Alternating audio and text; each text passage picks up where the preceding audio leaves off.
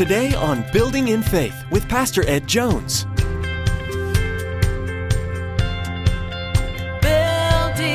in faith. There are barriers that keep us back from doing all that God wants us to do and fulfilling all that God wants us to fulfill. You've known it. You've experienced it. But God, through the power of His Holy Spirit, can take the barriers we experience, and He could help us to see them come down and beyond the barrier into the breakthrough is a blessing. Reaching up high with arms open wide, we see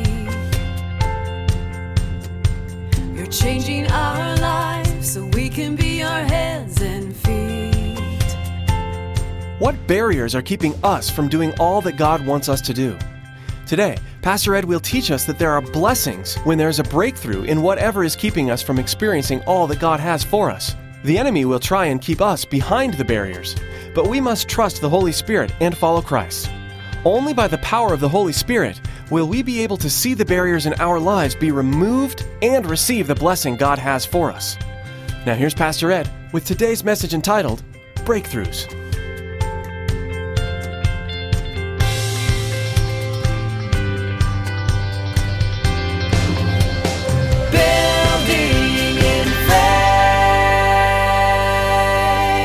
Look at how God worked in Philip's life to fulfill his overall purpose for the church.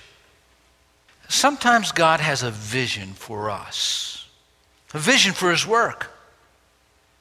And that vision seems to lag, almost be hindered. We're going to study in the book of Acts how God himself puts his hand on the circumstances and places his hand on Philip and fulfills his divine purposes. Acts chapter 8. I'm going to read from verse 4 all the way down to verse 25, and I'm going to read from the English Standard Version. The book of Acts, chapter 8, verse 4. Now those who were scattered went about preaching the word. Philip went down to the city of Samaria and proclaimed to them the Christ. And the crowds with one accord paid attention to what was being said by Philip when they heard him and saw the signs that he did. For unclean spirits came out of many who were possessed, crying with a loud voice, and many who were paralyzed or lame were healed. So there was much joy in the city.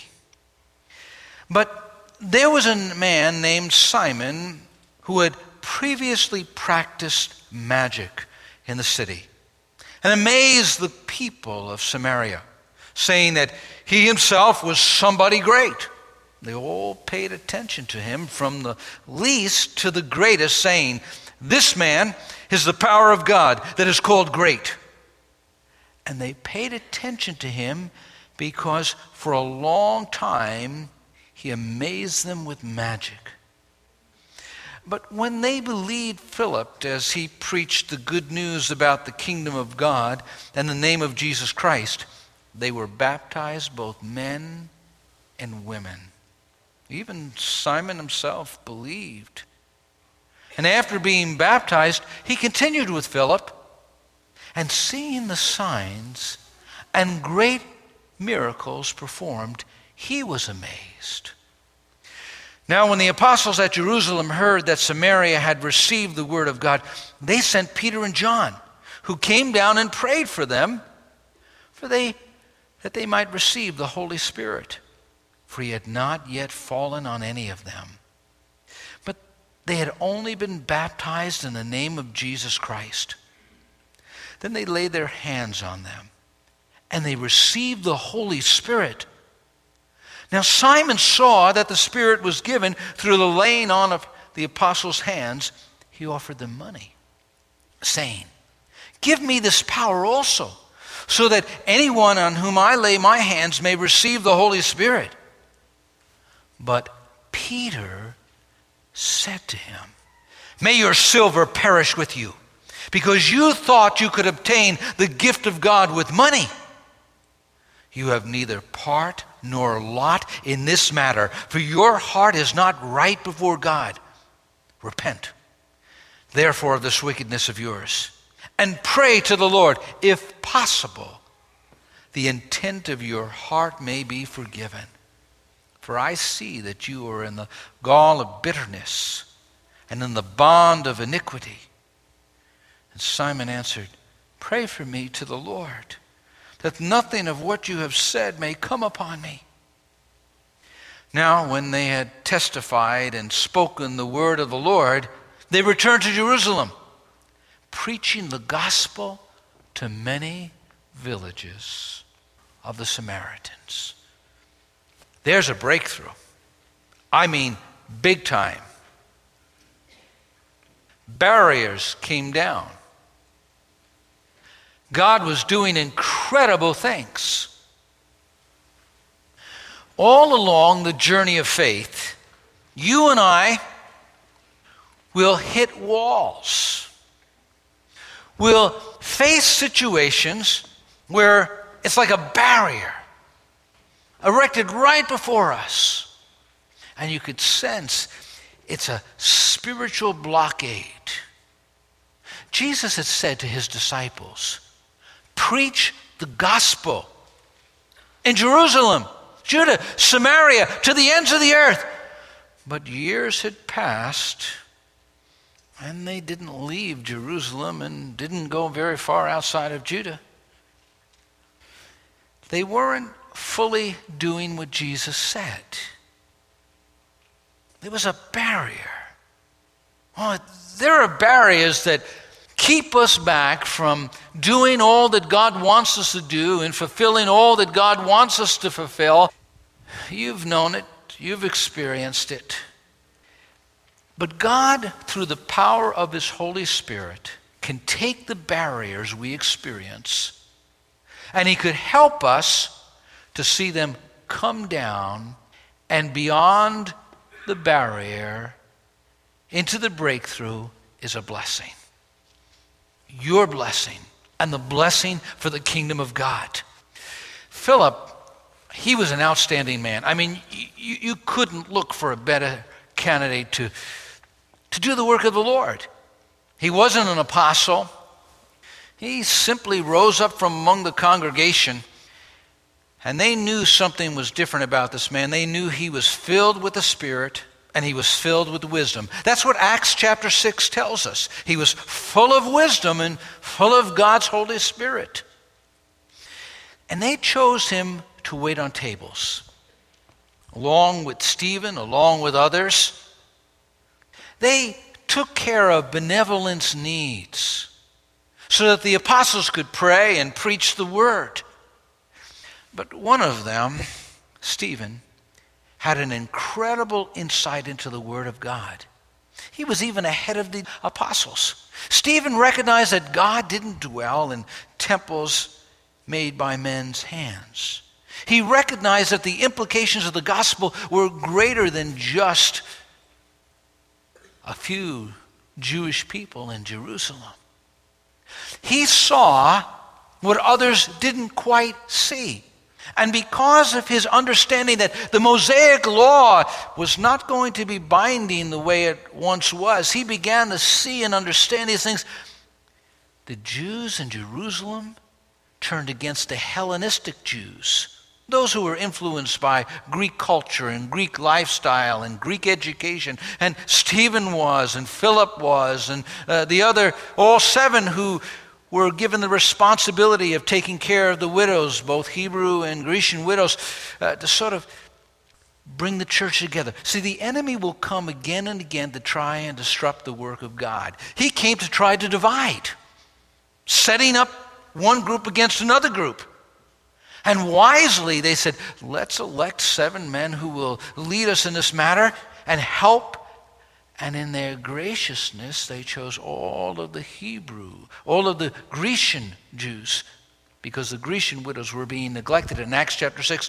And Stephen was one of them, and Philip was the other Stephen, and Philip co-workers. Stephen is martyred. They take him, and they kill him, and they execute him. And Paul... later is going to be Paul. At this time, Saul begins a persecution against the church. This persecution is focused on the Hellenistic Jews, and Philip is one of them. How would you feel if you were Philip? You're working, doing God's work, and all of a sudden, a rage of persecution comes against you. You have to leave Jerusalem. Now, he might have felt, I'm going to be quiet. I'm not going to say anything because I could endanger my family, I could endanger myself, I could endanger my own well-being. But what does he do? He goes preaching the word of God. But he does something very different. Very, very different. Look at the Bible text. Keep your Bibles open. Look at verse 5. Philip went down to a city in Samaria. Really, it's a region. Bible scholars are not thinking of a particular city, but a whole region in Samaria. So he's ministering. Wait a minute, Philip. Don't you know who you're preaching to? I mean, for centuries, there's been friction between the Samaritans and the Jews. There is hostility. And centuries of hate and hurt. The Samaritans said, you know, we don't want to have anything to do with you Jews. You wouldn't let us rebuild the temple in Nehemiah's time and Ezra's time. And there was this constant friction through the decades into the centuries.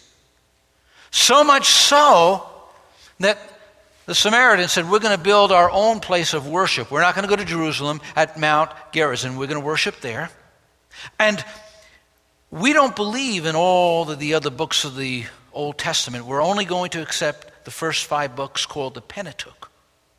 And they rejected the authority of Jerusalem. There was this tremendous hostility. Samaritans were both Jew and Gentile. And the Jews looked at them as half-breeds. So the hostility just was always just bubbling up right under the surface. It was like during the turn of last century, the hostility between black and white, or the hostility between Arab and Jew, the hostility between ethnic groups that are at each other.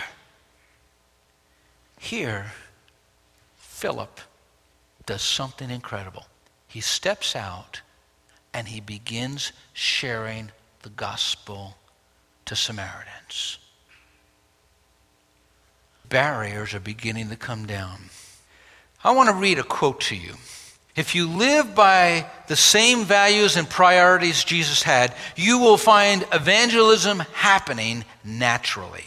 It becomes a lifestyle and not a project.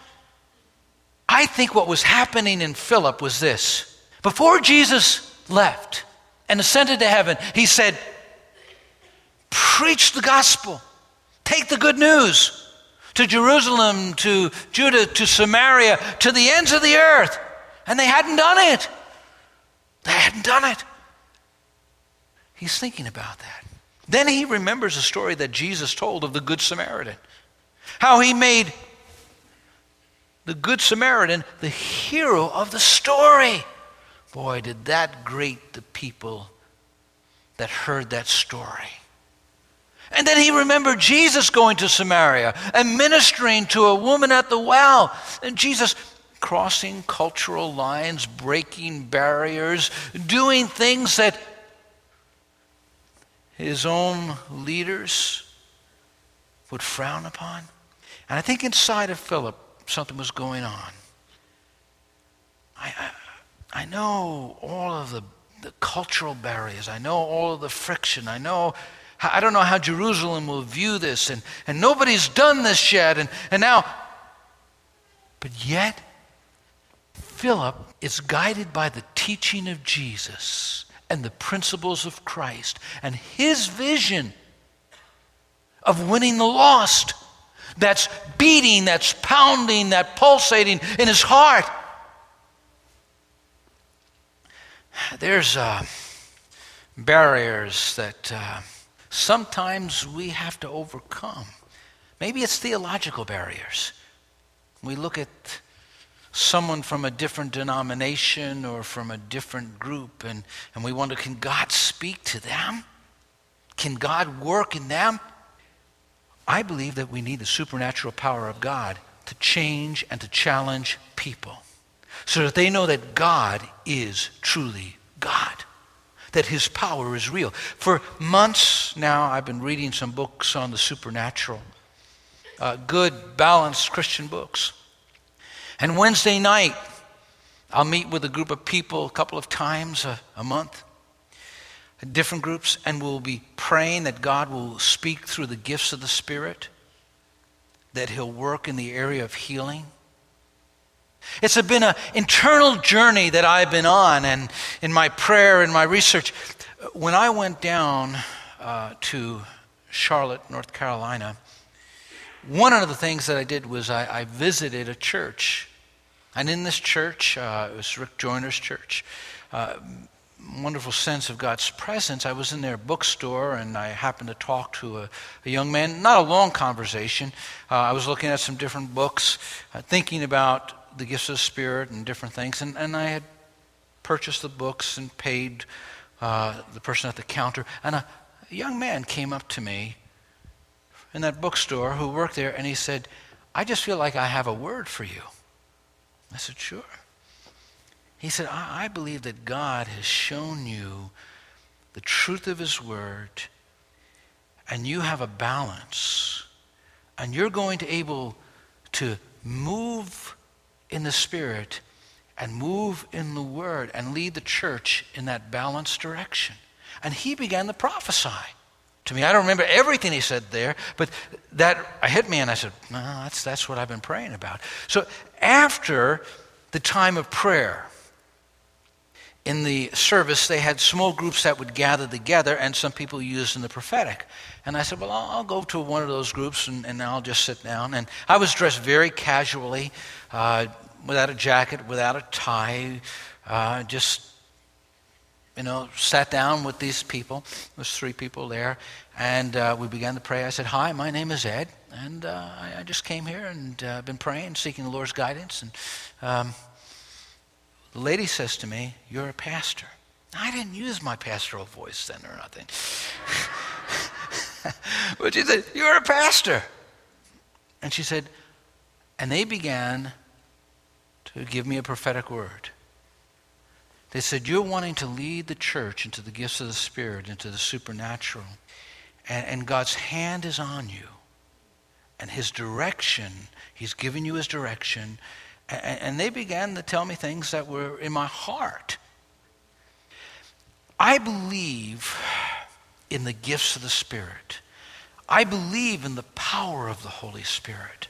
What made the difference when Philip went to Samaria was that the word was preached with power, with an anointing, and miraculous signs took place. And as he preached, remember, these Samaritans didn't feel too good about the Jews. There was animosity on their part as well. But the walls began to come down. There were breakthroughs. What happened in verse 8?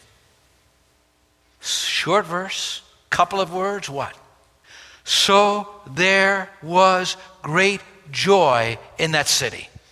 So there was great joy in that city. It transformed that whole community. That's what happens when the gospel comes into a home. There's great joy. That's what happens when the gospel comes into a life. There's great joy. That's what happens in the community. There is great change. I was talking to a representative the other day from the city of Poughkeepsie. Actually, he's running for election in the 4th Ward. and that's my area there. And as we were talking, he was talking to me about all the problems in our public school system, and I pray for our public school system. And he gave me a statistic. He said approximately 50% or thereabouts don't graduate high school in 4 years in the city of Poughkeepsie. I thought, wow. I don't know how exact that was, but that's what he said to me. So there's an approximate. I thought, wow. And I think about all of the problems that people have with drugs, with alcohol, and all of the things going on in people's lives. You know, there could be great joy in that city if people turn to Jesus. There could be tremendous transformation that takes place when the gospel takes hold of a man's life. And Philip is there, and he's seen miracles happen. There's great rejoicing. Now, Simon, in the English Standard Version, says magic. The other version, some of them say sorcery. It really was demonic powers. I'm going to read you the text, and I'm going to read now from the NIV, verse 9. Some of you have your NIV Bible open. Follow with me as I read. Now, for some time, a man named Simon had practiced sorcery in the city and amazed all the people of Samaria. He boasted that he was someone great. And all the people, both high and low, gave their attention to him and exclaimed, "This man is the divine power known as the great power." And they followed him. Here's Simon, who has a big ego. And people are following him because of his power. Satan really does have power. There is such a thing as the powers of darkness and lying wonders. And here Simon is doing things, and people are just engulfed and followed. And they're saying about him what he's saying about himself. He said, "I'm someone great." They're all saying, "He's the great power." How easily people are taken in. How readily they worship so many things when they don't worship the true and living God. And here they are worshiping and following. He has them in the palm of his hand. Now what happens? Does Philip come and preach about himself? Look with me at the text. Verse 12, but when they believed Philip, as he preached the good news of the kingdom of God and the name of Jesus Christ. I like that. They had been in spiritual darkness, and now the light is turned on through Philip's preaching, and now people are going to follow the truth, the way, and the life. They're going to follow Jesus Christ. So many people are following the wrong thing, the wrong person, the wrong agenda, the wrong vision of what they think life is about. Philip lifts up Jesus, and Jesus frees people from the darkness and the bondage that they're in. And it says they were baptized, both men and women. And even Simon, he himself is baptized, and he believes. But I think it's important that we stop and pause and just think about that for a moment. Simon believes and he's baptized. When you get saved, doesn't mean that everything falls off.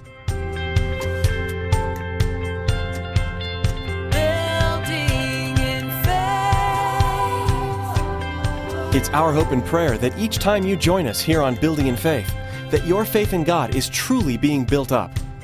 We invite you to come and join us for worship. Building in Faith is an outreach ministry of Faith Assembly in Poughkeepsie, New York. We meet every Sunday morning at 9 a.m. and 11 a.m. When you log on to buildinginfaithradio.com, just click the Back to Home page button in the top left corner to navigate to the church website. There, you can find more information about Faith Assembly. Building in Faith is the radio ministry of Dr. Edward Jones of Faith Assembly in Poughkeepsie, New York. Now, we want to encourage you to log on to buildinginfaithradio.com and spend some time getting to know us. There you can find today's message. The only thing you need to remember is today's date.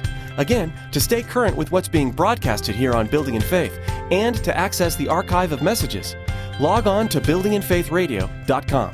Or if you'd like, you can always give us a call. Our phone number is 845-462-5955. That's 845-462-5955. Well, that's all the time we have for today.